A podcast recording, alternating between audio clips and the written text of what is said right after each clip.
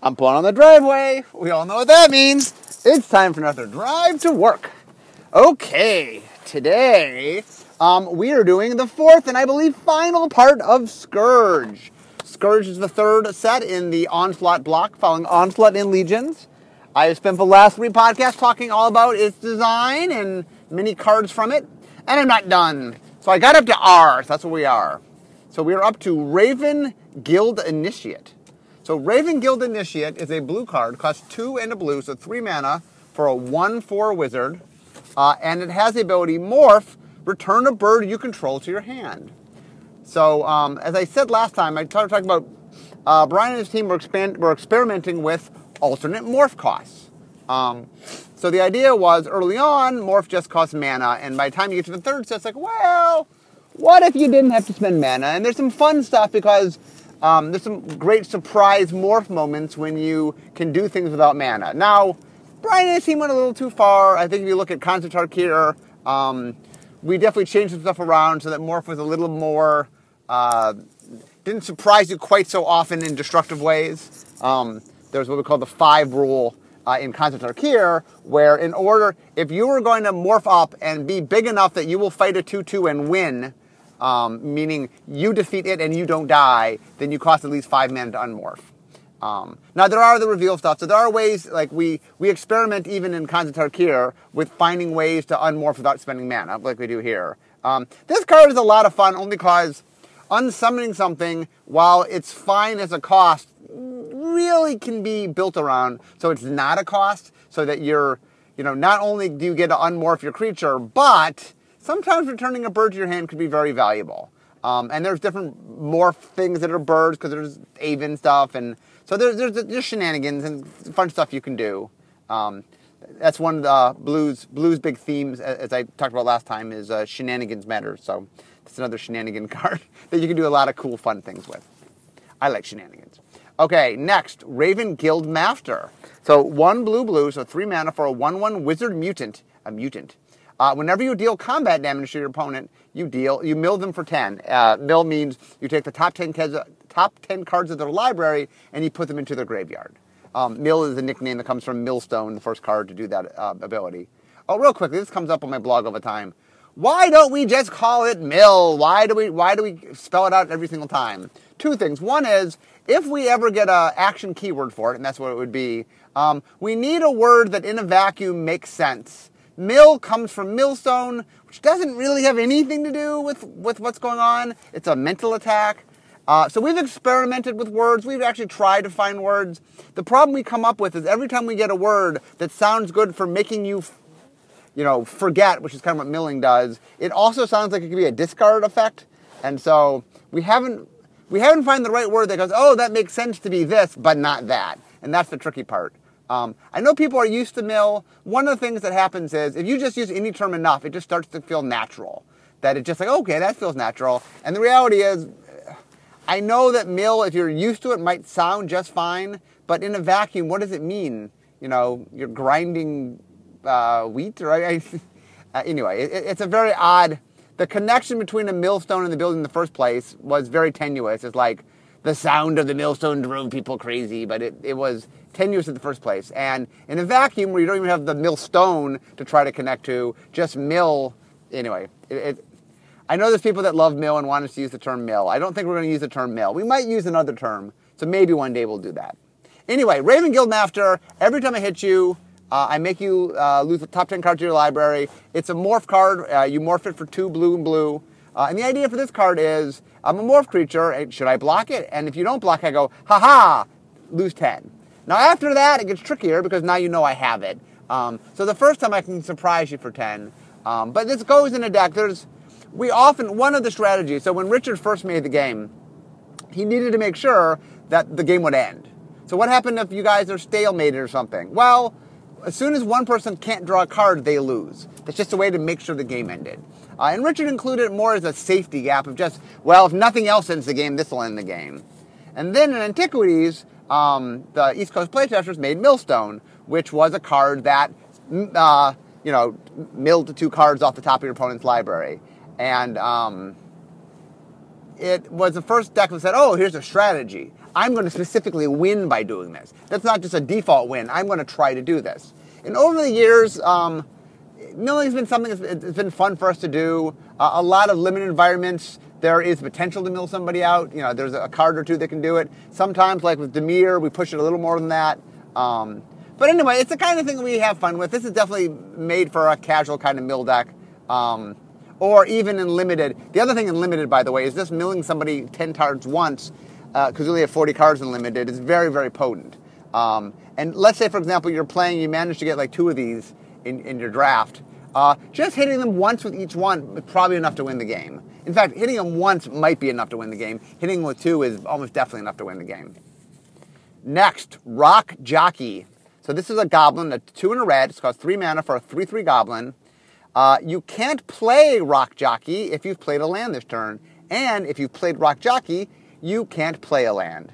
So essentially what this card is doing is it is using your land drop. So it's a three mana three three, which is in red is, is decent, and at the time was very good. Um, but you have to give up your land drop to do it. On turn three, giving up your land drop is a pretty big deal. So this is actually not an insignificant cost. Um, when we did Zendikar, we actually experimented with the idea of using your land costs, you know, spells and stuff that required the land drop as a cost. Uh, and we looked at this card. This was one of the cards, and this really is the card that did it first. Um, in fact, Brian didn't actually work on Zendikar, but Brian was very fascinated by a lot of the same themes that ended up being things we explored in Zendikar. Obviously, it's land cycling. Um, he messed around with land tokens. He did a lot of different things with land that I, it was one of the things that made me realize that there was a lot of potential for land, which is what led to Zendikar, even though Brian actually wasn't on the team. Rock Jockey, by the way, uh, is is Brian experimenting with using a land drop. We did experiment with that during Zendikar. Proved to be not that much fun. People tended to mana screw themselves.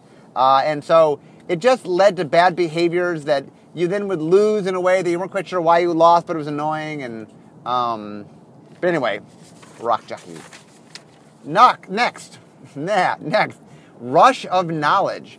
So Rush of Knowledge is a blue sorcery. It costs four in the blue, so five mana, and you got to draw cards equal to the highest converted mana cost of creatures you control. Um, so this was another one of the CMC cards. Uh, this was one of the more popular ones because drawing cards is pretty good. And so the idea is if I can get out something that's decently big, you know, I could draw a lot of cards. And to be fair, for five mana, uh, even if I draw three cards, uh, especially in limited, eh, it's okay. And if I draw four cards, that's pretty good. So, you know, getting a four drop out before you cast of Knowledge is not that hard. I mean, obviously you had dreams of bigger things. Um, in fact, we'll get to, we'll get to one of those bigger things next. But uh, um, anyway, it was a popular card in limited. I don't know if so much constructed play, but in limited, it was very good. Next, Scornful Egotist. It costs 8 mana, 7 in a blue, for a 1 1 wizard with Morph Blue. Okay, so in Magic, from time to time, we make what I like to call what cards. Yes, that's what cards. Uh, the idea is when you make the card, then the player first see it, they go, what? Uh, and this is a perfect example. It's an 8 mana 1 1. An 8 mana 1 1. Now it has Morph, so you can get it out pretty cheap. It's got morph for a single blue. So in turn three, you could play it. On the next turn for single mana, you know, single blue mana, you can turn it face up and have your little 1-1 wizard. But why would you want to do that? And the answer is, let's go back one card to Rush of Knowledge. So Rush of Knowledge says, hey, I want something expensive in play so I can draw a lot of cards. Well, imagine on the third turn you played uh, Scornful Egotist in its morph form. Then on the fourth turn, you turned it back up and the other managed something else. And then on the fifth turn, assuming you get land of your turn, you play Rush of Knowledge and draw eight cards because this is an eight converted mana cost creature. Um, but the problem was in a, in a vacuum, if you don't understand the theme of the set, it just looks really odd because it makes you go, what? Um, and like you, you look at it, like, I don't, why does this cost eight mana? Only later do you realize that the eight mana is a benefit like the more lets you get it out, that's how you're supposed to get it out. And then having an eight drop that you can get out much much earlier than normal allows you to do you know fun stuff with things like of Knowledge and other converted, mass, converted mana cost matters cards. So what we found on these kind of cards is you have to do them in small doses because they're very confusing when you first enc- encounter them. Now a little bit of that is fun. a little bit of seeing something and go, what? You know, it's a little bit of fun. And what we train players is when you get confused, like, okay, I got to look at more cards. Um, if we do that on too many cards, we just confuse people. But on one or two, it's kind of fun. And I often have fights. I, I like doing these kind of cards when they they. Um, I like having a little bit of, of shock value as long as you minimize how much shock value there is. So, um, and Scornful Egotist got a lot of like a lot of people like I got letters like people are angry of like what you know what's going on? An eight man, a one one that's just that's just not right you know? And like do you know what it's doing? Why is it there? You know why is there an eight man, a one one? But uh anyway um we do do cards like that. I like it uh but we have to be careful about how many um and one of the big things is sometimes you do a card where people don't understand what the extra thing is they read it and assume they're reading it wrong. Um, Scornful Egotist, it's in the mana cost. That's, that's, a little hard to read wrong. But sometimes you'll write stuff in the rules text, and the player so doesn't get it, they just assume they're reading it wrong and then read something else. And so that's another problem. We're like, oh, well, it can't be what I think I read, so it must be something else, and they find something else for it to mean. Because if, if, if, it doesn't make sense to people, people really work hard to make it make sense. And so you got you got to be careful how many of those you do. Next, Siege Gang Commander. So Siege Gang Commander is a red card, costs three red red, so five mana for a 2-2 goblin. When it enters the battlefield, you get three one-one red goblin tokens. And then for one and a red, you can sack a goblin to do two damage to target creature or player. So Siege Gang, Siege Gang Commander has a cute little story. So um, Wolf Warpert, Worth, I'm speaking so well today. Worth Wolpert um, used to, he currently is in charge of Magic Online. He used to be in R&D. Uh, before that, he was a pro player. And I got to know Worth uh, back in his pro playing days. Worth and I actually are from the same city. We're from Cleveland, Ohio. Um, and when Worth started working at Wizards, he mostly did development, um, but he was on one design team, which is uh, Scourge. Um, so he had a lot of fun designing cards. And I remember he came to me one day, and he had made he had done Siege Gang Commander, and he loved the idea of a goblin that brought goblins into play. You know, it's a goblin that had a whole team of goblins with him. But he knew it was missing something, and, and he wanted something that was, you know, that made it have a little extra something. So I suggested, I go, well, what if his second ability, your first ability is a triggered enter the battlefield ability, makes one ones. What if his second ability, sacrifice goblins for some ability? Um, and he and I talked about it. I think we finally said that damage probably made the most sense. But the nice thing is he he brings his own arsenal, and like this is a little goblin guy running the goblin, and he's more than willing to use the, his goblins. Um, one of the things you learn about goblins is, uh, I think I've talked about this in my podcast, is that goblins' uh, tactical advantage is there's lots of goblins, and so they have no problem using goblins as a resource. So hey, the Siege Gang commander's like, I got some goblins. Uh, they got dynamite strapped to them, so I, I can just throw them and they'll blow up my enemy.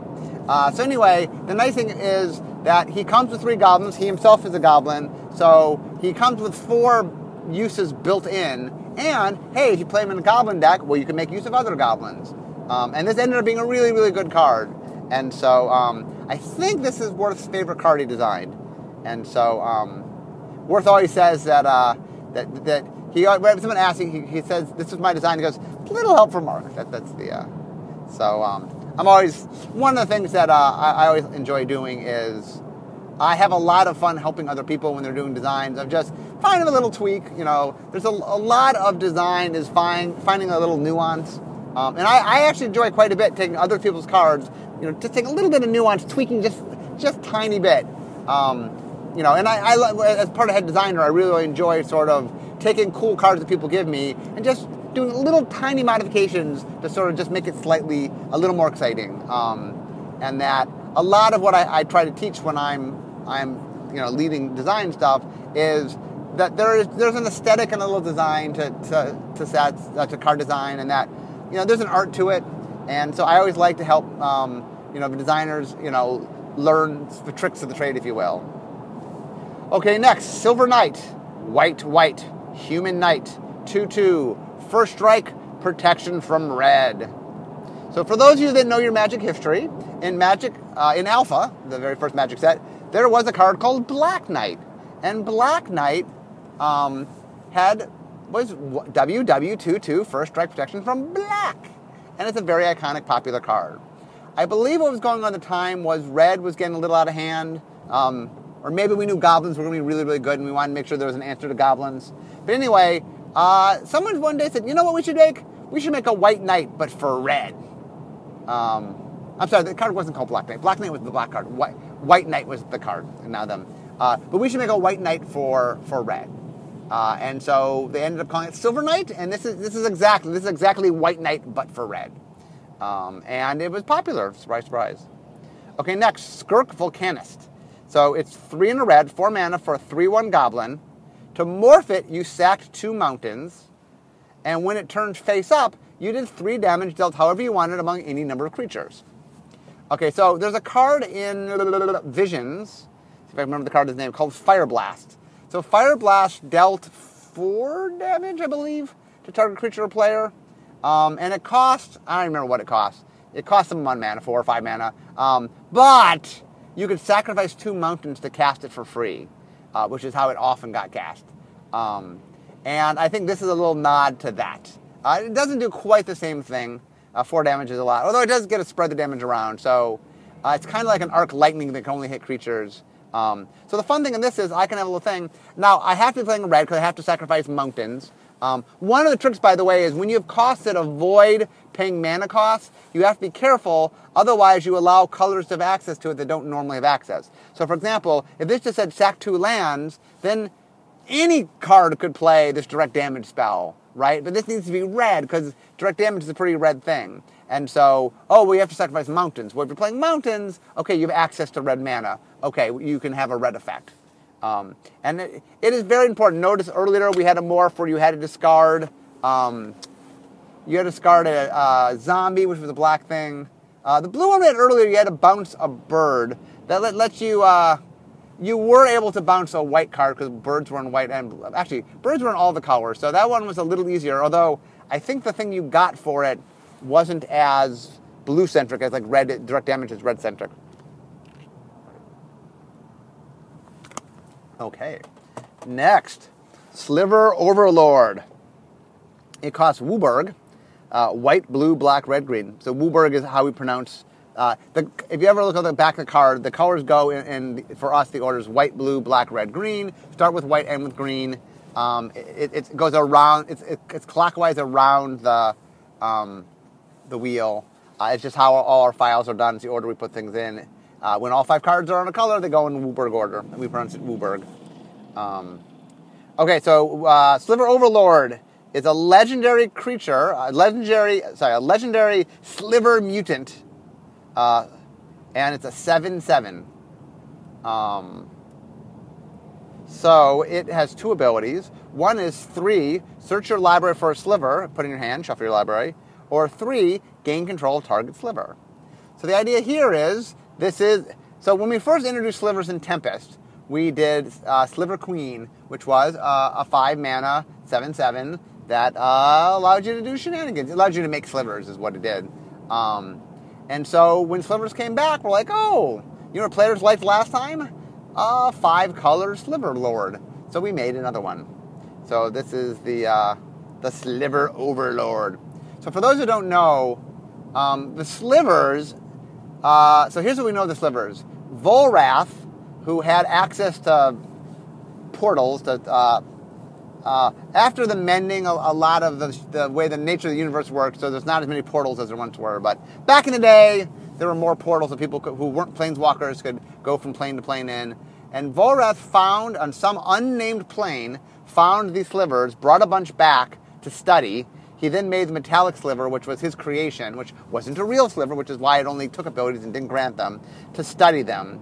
And the slivers were these creatures uh, that had two qualities. One is they were shape changers, and the other was they shared a hive mind eh, if they were within certain uh, proximity of each other.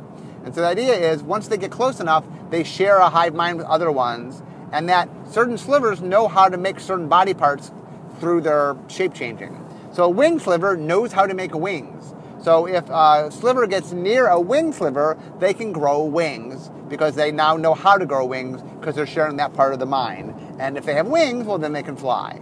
Um, but if they get too far away from that sliver, they lose that ability and no longer know how to grow wings. Um, in fact, in the original Tempest story, the way that the Weatherlight crew defeats the slivers is by figuring out that they, they need to separate them. And anyway, um, uh, Mike Elliott created the slivers in Tempest. He was on the Tempest design team, and slivers pre-existed. Um, I'm telling you how they fit into the story back in Tempest. Mike had actually made them for a set called Astral Ways that he made before, not Astral Ways, Astral maybe Astral Ways. Um, he made it before he came to Wizards. We then used them. We changed what they represented. In his story, they were a creature that fell apart into pieces. Um, anyway, he wanted to bring them back because he did Legions, and he wanted to bring them back. Uh, so the what the creative did is, um, they during the invasion, uh, Rath got overlaid with um, with uh, Dominaria. That's how the um, attacked. They overlaid Rath, which is why Rath is gone now and you can't go to Rath anymore. Um, but when, and when doing that, they brought some slivers to Dominaria. Uh, these scientists get fastened by the slivers, decide to start experimenting on them. It doesn't go well. Um, and the Sliver Overlord is part of that experiment, I think. Um, but anyway, slivers get out, bad things happen. Um, maybe one day we'll visit the Sliver homeworld. That's a cool idea to me. Okay, let's move on. Soul Collector. So Soul Collector costs three black black for a 3-4 vampire. Uh, it has flying, and any creature damaged uh, this turn, if it dies, uh, you get it at end of turn. Or no, you just get it. I think when it dies, it comes back to you. And it had morph BBB. So this creature is a 3-4. Any creature it, it kills, it, sorry, any creature that dies the turn it damages it, returns to the battlefield under the control of its controller. So let's say I have morph creature, you have a 3-3, and you go, okay, I'll block. My, my, hill giant will block your creature. I go, haha, BBB, I turn it up, I have a 3 4, I kill your hill giant. Now your hill giant goes to the graveyard and then it returns as a zombie to my side. That's what, that's what Soul Collector does. Um, this is a pretty fun card. Um, it's an, another one of those cards where you get to surprise people with Morph and it doesn't do quite what you want. One of the things with Morph you have to figure out is whether you're supposed to block or not block, and different things can happen depending on what cards you have. And this is definitely one of those cards that blocking becomes scary. Okay, next, Stabilizer. It's an artifact that costs two. Players can't cycle cards. Aha, a hoser. So, this is a block all about cycling. Why would we have an artifact that stops cycling? And the answer is uh, it's what we call a safety net. So, one of the things you want to do is you want to make powerful cards, you want people to experiment, but you also want to give people tools to address problems that they pop up. Normally, we give the tools, uh, we, well, in the past, we used to give them late in the block or the beginning of the next block. Um, if the reason it's late in this block is it refers to cycling specifically, we can't put a, we can't refer to cycling in the next block, so it is at the end of this block. If it hosed it in a way that was general, that made sense in the next set, often we'd do in the next block. Um, we've definitely changed our opinion a little bit on this and they're starting to do um, hosers for themes a little earlier meaning allows us to push a little stronger when it comes out of the gate, knowing that if it's a problem right away, we've also provided some answers. Stifle. Stifle is an instant that costs blue, counter target activated or triggered ability. So we don't do this ability often. People always ask for it. Uh, we did it here. Um, Stifle lets you stop things that often you can't stop. Stop. Uh, nah. Lets you stop things. I'm doing great today. Lets you stop things you often can't stop lets you stop enter the battlefield uh, triggers and death triggers and uh, you know any activation. Um, for a while, green was doing countering activations. Um, we really haven't defined this too much. Uh, in, in, the distant past, green did it. Blue's obviously done it a little more recent. Um, it's not something we do too much of. Uh, it's something we do every once in a while. It, it's not nearly as useful as a counterspell, um, but it's the kind of card that people have definitely made decks out of. Um, a real common way to stifle is to take some card that has a very has a negative effect when you when it enters the play, and that's supposed to be used as a means to control. Like maybe it's really cheap or really expensive, but it has the ability you have to do, um, and that you can use this to circumvent it. So, okay, next Temple of the False Gods. The land tap at two mana, but only if you, at two mana to your mana pool, colorless. Only if you control five or more lands. So the idea is this is a land that helps you get big things out uh, which is part of Brian's uh, the Scourge's whole theme. And so um, uh, the team wanted to make an enabler to do that. And so this is a card that says, oh, okay, well, normally we don't make lands tap for two mana anymore. We, we did that in the past. It burned us almost every time we did it. We're like, okay, maybe we should stop doing that. Um, but this one, because it's, I mean, it doesn't, I mean, it only lets you abuse it once you're already getting to high cost. And it's like, when I have five mana, I can get, you know, like if this is my fifth land, um, this gets me to six mana, you know, so anyway. Next, Tendrils of Agony, two black, black for sorcery. Um, I drain my opponent for two, meaning uh, they lose two life, I gain two life, and it is Storm. Uh, this is another very popular Storm kill. Um, it's loss of life, and there's not a lot of things that prevent loss of life. Um, damage is a lot easier to prevent because you can prevent damage, you can redirect damage. This isn't damage, this is loss of life. Uh, and so it's a very, very popular um, Storm kill. In fact, uh, this and Mind's Desire, I'm not sure which is more popular. They're both very popular. Um, probably Tendrils, I guess, is more popular. But anyway, uh, this just shows the power of Storm. This card shows up in any format that it's allowed to show up in. Storm's just very powerful.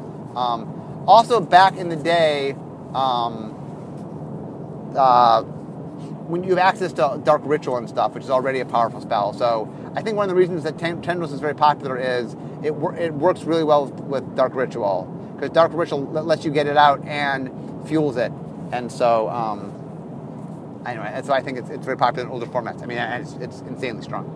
Trap Digger, three and a white for a 1 3 soldier, two white and tap, put a trap counter on your land, and then you could sack a land with trap counters to deal three damage to target non flying creature.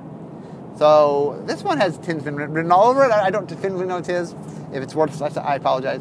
Um, so the idea here is you are putting little landmines in your land, and then when the creature comes running over to attack you, boom, and they blow up. Um, this is one of those cards that I like because it's flavorful. Um, it is not. The only negative about it is it's one of those cards that kind of just stalls the game because it just encourages any kind of attacking. Um, but uh, I do enjoy. Um, I do enjoy the flavor, and I feel like it's not really cost to be a constructed card, so it's mostly meant for limited. Uh, and, and in limited, there, there's a lot more answers, and you know you can throw things, you can attack with creatures you're willing to let blow up and stuff. So, next, Treetop Scout, green for a one-one elf. It can't be blocked except by flying and uh, reach. Okay, I'm not a fan of this. Like green's not supposed to be good at flying, so I don't think the answer is to give it flyers and just say, oh well, they don't fly. Yeah, yeah, it doesn't fly. Not a flyer. Not a flyer. Can't kill with anti-flying. Plummet can't kill it. Like it's essentially flying. So why, why, why, why are we confusing people? So I'm, I'm not a giant fan of the I fly but I don't fly thing. If green's supposed to be bad at flying, let it be bad at flying, and don't, don't give it pseudo haha. I'm not really flying, but I'm flying. Next, Undead War Chief, two black black, one one zombie. All your zombies cost one less, and your zombies get plus two plus one. So when I talked about the white, the, uh, the war chief for the soldiers, I said, oh, maybe that's the only war chief that pumps up your team. That is not the case. So um, Alpha had uh, these two things called, um, what are they called? Uh, holy, holy strength and unholy strength. Holy strength granted plus one, plus two. Unholy strength granted plus two, plus one. They both cost a single mana, white and black respectively. Turns out the black one's were really good and the white one wasn't so good. Uh, so we still get this little thing where we let white do plus one, plus two, and black do plus two, plus one. Um, I think we've gotten, I mean, at least we, we make the white ones cheaper than the black one these days, but uh, I think we started shifting away from making black the plus two plus one and letting white do that more, since white's the soldier color anyway, and more often should do that. Um, but anyway, your zombies are big. Uh, I, am a big zombie fan, for those who don't know, so um, I definitely was pulling for zombies. I, there's a bunch of zombie cards in this block that I, I know I contributed to just because I like making zombies. Okay, next, Unspeakable Symbol. One black, black enchantment. You pay three life to put a plus one, plus one counter on target creature. Um, so this is a pretty straightforward card. I, I, like this card. This is the kind of card that I have fun with, where um, it's it's uh, you're trading resources. It's what we call an engine card, which is it turns life into size or you know, plus one plus one counters. Um, and so you can definitely do some fun shenanigans. Uh, this, is particularly fun with lifelink. Uh, that you can have creatures that, as they gain life through lifelink, you, you get to make them bigger. And since you make them bigger, you get to get more life, and it it, it just makes a, a fun little a little circle for you. Next, Upwelling. Upwelling is an enchantment that costs three and a green. Mana pools don't empty. If you put mana in your mana pool, it stays in your mana pool. Um, I like this card a lot. Um, I obviously mana pool is clear in normal Magic just because we don't need the headache of tracking it all. But having a card in which that's what your deck does and you have to track and stuff is definitely fun. Um, it's a neat card and it does something that's just a little offbeat. Like one of the things about Magic, it's fun when you say, "Here's a rule that exists," and the rule exists for a very good reason. But you know what? For, for this one little deck, we'll let you break this rule and have fun. What can you do if, we, if this rule didn't exist? Um, and this is a really fun card. It lets you do a lot of neat things. Um, uh, you also can combo this. There was a creature I later made in Mirrodin, Glissa, who uh, her whole power is based on how much mana was in your mana pool, and she's green. So some fun stuff you can do there. Okay, next, Vengeful Dead, three and a black for a three-two zombie. When card name or, or when un- Vengeful Dead or any other zombie, and not just yours, but any zombie dies, your opponent, each opponent, each opponent loses one life. So the idea is um, kind of what zombies have always been good at is I just get a lot of zombies out and slowly overwhelm you. And this is nice because what are you going to do? You got to kill my zombies or they're going to kill you. But every zombie that dies, you lose a life. Um, it's also once again this is the thing where um, uh, it looks at all zombies and not just your zombies. This is back during Onslaught when these cards looked at everything. Um, which meant if your opponent was playing zombies, it was definitely a little scary because him trading your zombie for your zombie meant they lost two life. Um, also, no, notice it says each opponent rather than all of, uh, rather than saying target player or whatever. It, it's whenever you lose a zombie in a multiplayer game, every single player loses a life. Um, and so I know this card is good if you want to make sort of a zombie deck to play in a multiplayer, this, this, it, it does a nice thing where it helps you defeat multiple players at once. Next, Wing Shards. Wing Shards is an instant for one white white, so it's three mana. Target player sacrifices an attacking creature. Storm. Um, so Wing Shards is the example of a card where this is not in any de- degenerative storm decks. Uh, and the answer is, uh, well, it is what is degenerate is when I can produce all these copies of something and kill you. Well, destroying attacking creatures is never, or making your opponent sack them is never going to kill them, or very rarely. Um, and so it's a, it's a defensive card. So what we've learned is Storm defensively is not nearly as problematic as being offensive. That if I make 15 of something and kill you, well, that's a problem. But if I can make 15 of something and, I mean, also, it only can kill as many creatures as you attack with. I mean, best case scenario is you attack, or your opponent attacks with a giant army, and somehow you can cast a lot of little spells, try and protect yourself, and then kill them all. But it, it's just an example of a storm card that isn't dangerous. It gets brought up a lot as not all storm, storm cards are dangerous, which is true. Doesn't mean the, the mechanic can come back, by the way, guys. Uh, when you can't make anything offensive, it's, it's hard to make a hard to make cards. Next, Wirewood Symbiote. It's an insect, a 1 1 insect for, for a single green mana. Uh, if you return an elf you control, you can untap target creature. You can only do this once per turn. So this card was inspired by what's the little elf? There's an elf in Urza's Legacy, I think, that I made, where uh, as a cost, what was it? Was it? It allowed you to unsummon as a cost, and you and when you unsummon, you can untap things. Um, anyway, it this card is inspired by that card. I'm blanking what that card's name is. People were yelling out in the audience. Um, this is another. This is another. Uh, it's a shenanigan card in green. Not just blue gets to do shenanigans. Green gets to do shenanigans. So one of the nice things is returning elves often is a positive thing. Uh, so both blue and green and white all have the ability to, as a cost, return um, creatures to your hand. It, they're done differently, but it's an ability we do in, in, in, all. In fact, red and black can do it with a theme, um, like Planeshift, which was the second set in the um, Invasion block. It was a we didn't name it, but it was a major theme. Um, and so it's something that every color has some access to. Green, white, and blue do more often than black and red. Um, and this one definitely untapping a creature. You can do all sorts of things. You can have blockers that can block that. You know, essentially it gives pseudo vigilance to things. You can retap tappers. You know, it lets you do a lot of fun things. And so, um, uh, I definitely, it definitely was inspired by the, the card. What was the elf called?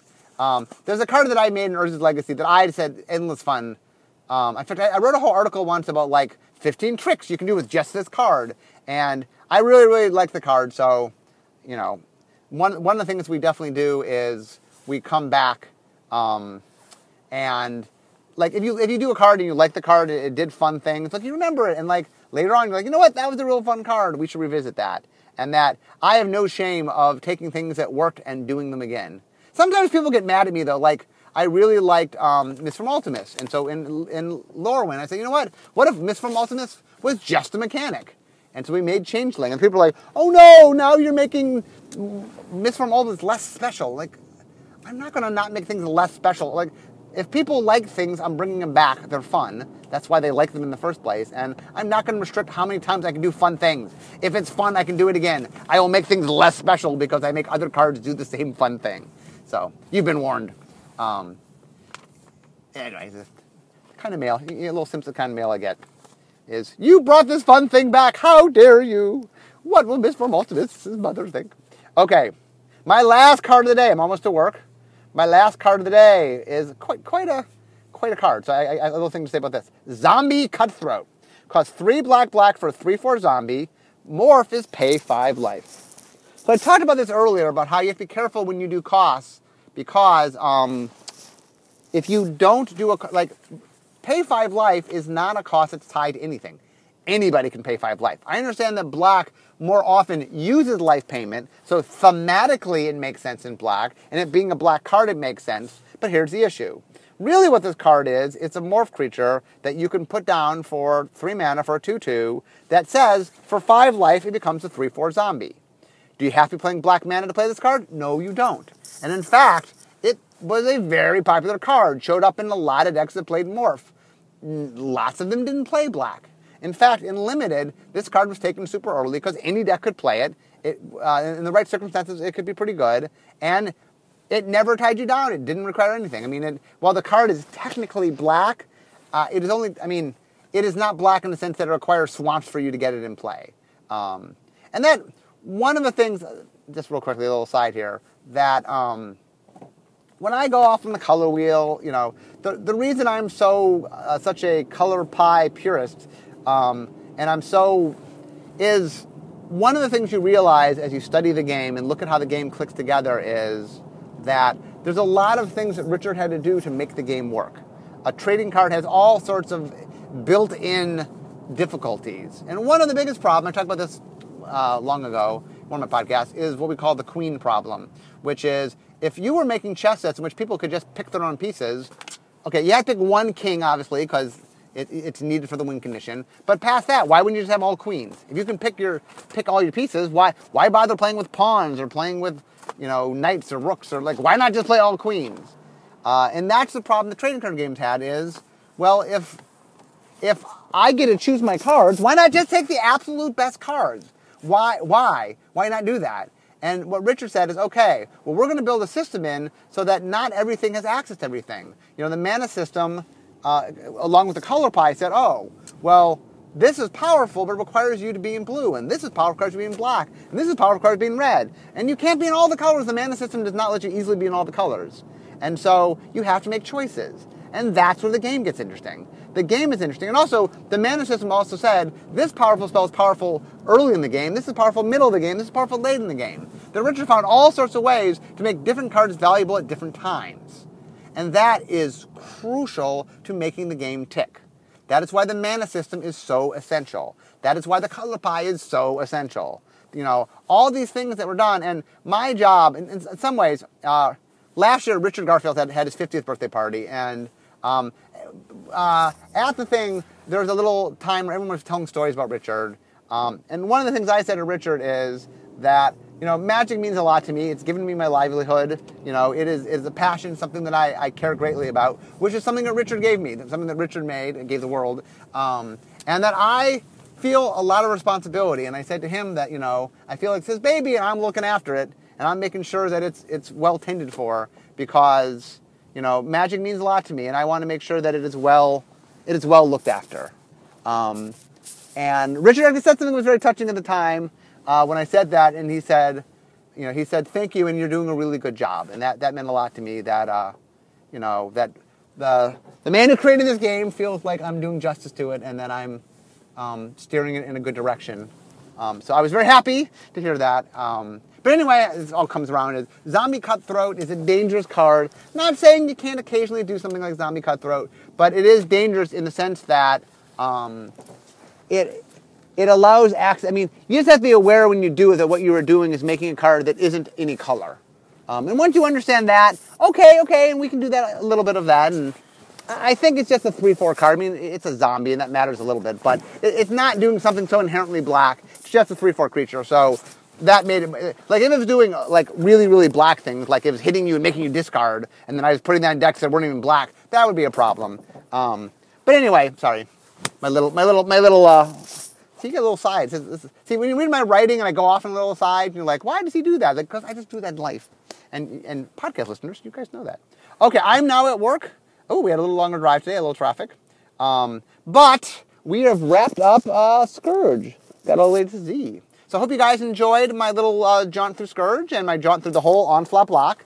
Um, there was it was a, it was a good block. It was one of uh, at the time I think it was a it was best selling block. I mean, Mirrodin eclipsed it, but it was for for I, I believe for a short shining moment it was the best selling block in Magic. Um, and it held at the top five slot for quite a while. Um, I mean, recent sets have blown it away, but uh, for quite a while it was in, it was near the top, and you know, it, it's a block. I, am a big fan of Morph. I'm a big fan of Tribal. Um, there's a lot of fun things the block did.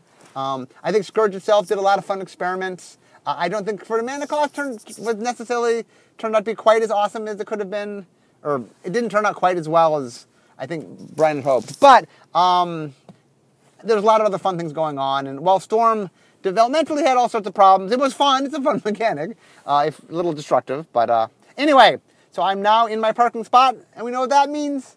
It's time to end my drive to work. So it's time for me to stop talking about magic and be making magic. I'll see you guys next time.